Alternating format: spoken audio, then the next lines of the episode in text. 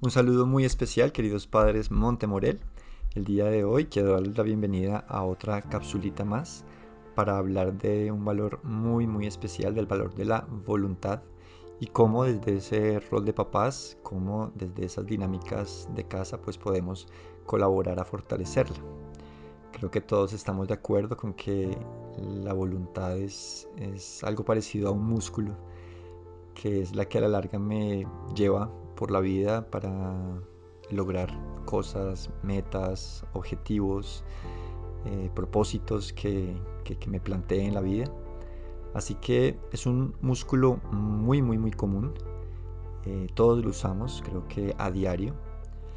Y así como es un músculo muy común, también eh, creo que ustedes lo saben y lo sabemos después de vivir unos años de vida, que los obstáculos en la vida también son o están a la orden del día.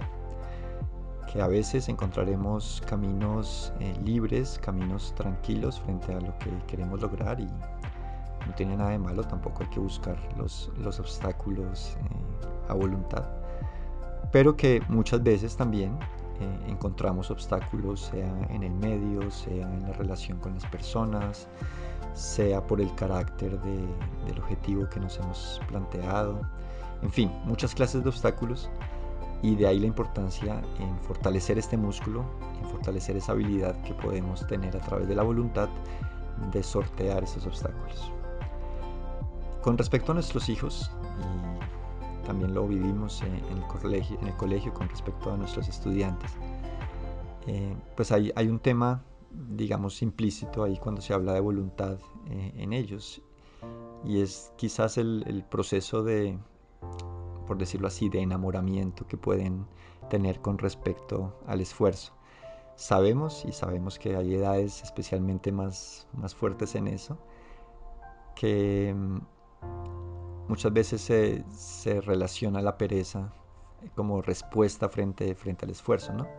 No queremos o ellos no, quieren eh, embarcarse en algunas metas que requieran eh, mucho esfuerzo y a veces los calificamos como, perezosos, como desganados.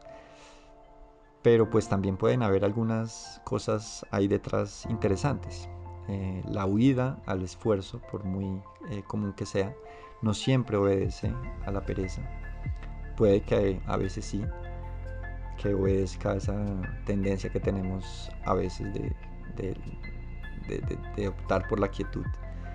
Pero también pueden haber ahí temas de inseguridad, ¿por qué no? Y habría y vale la pena, eh, digamos, explorarlo con ellos, de cómo también frente a una falta de autoestima, de mi capacidad de lograr una cosa u otra, o una meta que me planteé o que me plantearon, eh, pues tiendo a huir de eso. Y a veces la huida se enmascara y se disfraza de, de esa cara de pereza o de mejor me quedo acá, eso tan aburrido. Puede que a veces parezca y sea así, pero, pero a veces no. Y también nos corresponde como adultos acompañarlos a, explorar eso. Entonces, en, la, en el, ese objetivo, en ese objetivo de enamorarlos de ese esfuerzo, pues puede ser muy interesante, mm, digamos, acercarlos a una sensación eh, muy positiva que todos hemos sentido en algún momento de nuestras vidas y es la sensación del logro próximo. Si hacemos el comparativo, ya que traímos la palabra del enamoramiento, si, hacemos el comparativo de cuando nos enamoramos de, una persona, de nuestra pareja, etc., detrás de ese enamoramiento pues hay, hay sensaciones muy peculiares y muy agradables eh, que sentimos en, nuestro cuerpo y en nuestro centro emocional. Y tal vez por eso, eh, digamos, está enmarcado en la mayor parte de, ocasiones de un aspecto, de un encuadre positivo. decimos, sí, es, chévere, es eh, agradable, se siente bien. Pues, ¿qué tal si llevamos esa, esa teoría también hacia, ese enamoramiento del esfuerzo? ¿Qué sensaciones eh, agradables puedo sentir en, en mi mente, en mi cuerpo, en mi corazón, frente al esfuerzo. Y ahí les invito a que pensemos en esa sensación de, logro, de haber logrado algo.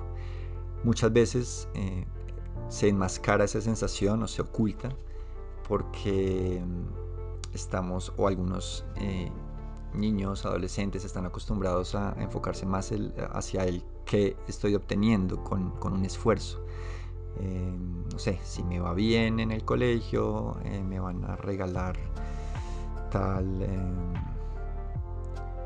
aparato tecnológico o me van a regalar una salida, un paseo, etc. Entonces la atención está muy hacia el qué obtengo, qué cosa material estoy obteniendo y se pasa un poquito por alto esa sensación muy personal, muy interna de haber logrado algo. Es esa sensación la que les invito a eh, ayudar a fortalecer eh, en sus hijos. Es la sensación que puedo acompañar a través de, preguntarles, de, ayudarlos a hacer un recuento frente a un esfuerzo que hayan hecho, frente a cómo lograron algo, eso que representó eh, en ellos y, ahí hay un orgullo creciente muy personal, un constructo que, que cada persona, de la que cada persona se puede enamorar. Es una sensación muy agradable y las personas, em, digamos, que se pueden calificar eh, por una razón u otra como exitosas eh, en la vida o, hacia una cosa u otra, eh, creo que concuerdan con, con, esa sensación de logro y lo, lo, agradable que es lograr cosas. Mm, más allá de los premios que se obtengan, más allá de que si ganaste un concurso te ganes tanto dinero o te ganes un viaje o te más allá de eso, hay, hay un logro muy, muy, muy valioso que es importante ayudar a nuestros hijos a tomar conciencia del mismo. Eh, en ese aspecto es muy importante que mm, los acostumbremos a, ese logro frecuente.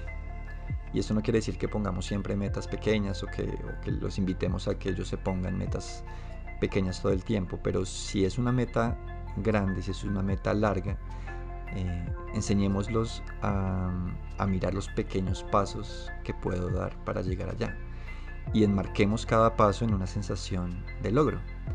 Así eh, se va a hacer menos largo, así como cuando uno quiere caminar y alcanzar la cima de una montaña.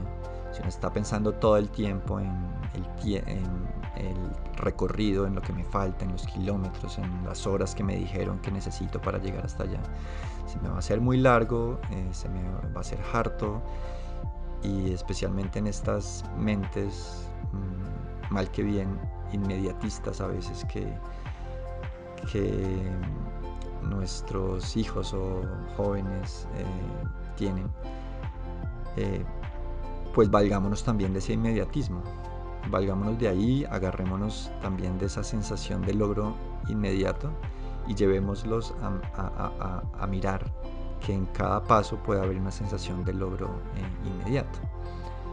Y de esa manera estamos apuntando a las dos cosas. No estamos peleando con el inmediatismo, estamos usándolo para fortalecer un sentido de voluntad y fortalecer un camino hacia, hacia una meta.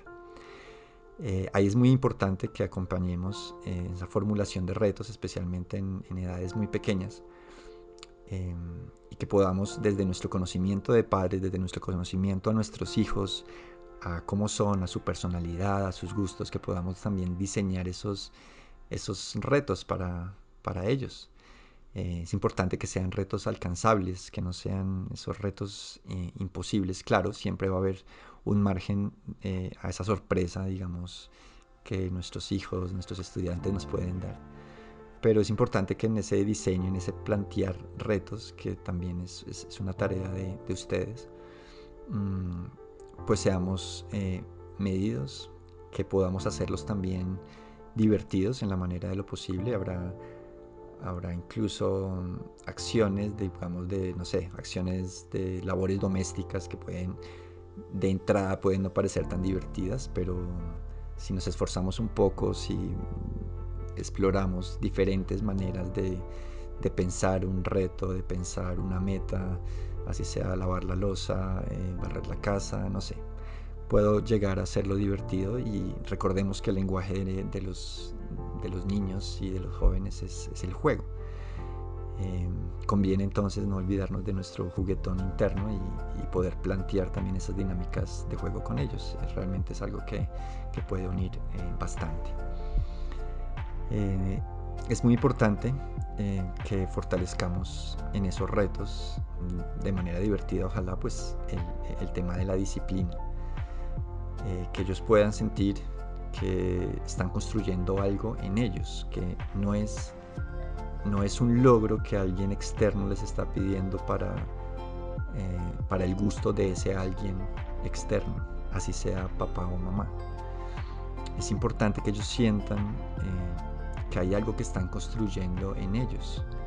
Y la disciplina tiene eso, tú puedes fortalecer la disciplina eh, lavando pero es esa misma disciplina la que vas a utilizar para el día de mañana tocar un instrumento que te gusta, para eh, investigar eh, un área del conocimiento que te apasione, para completar un trabajo académico. O sea, esa disciplina es multicampo.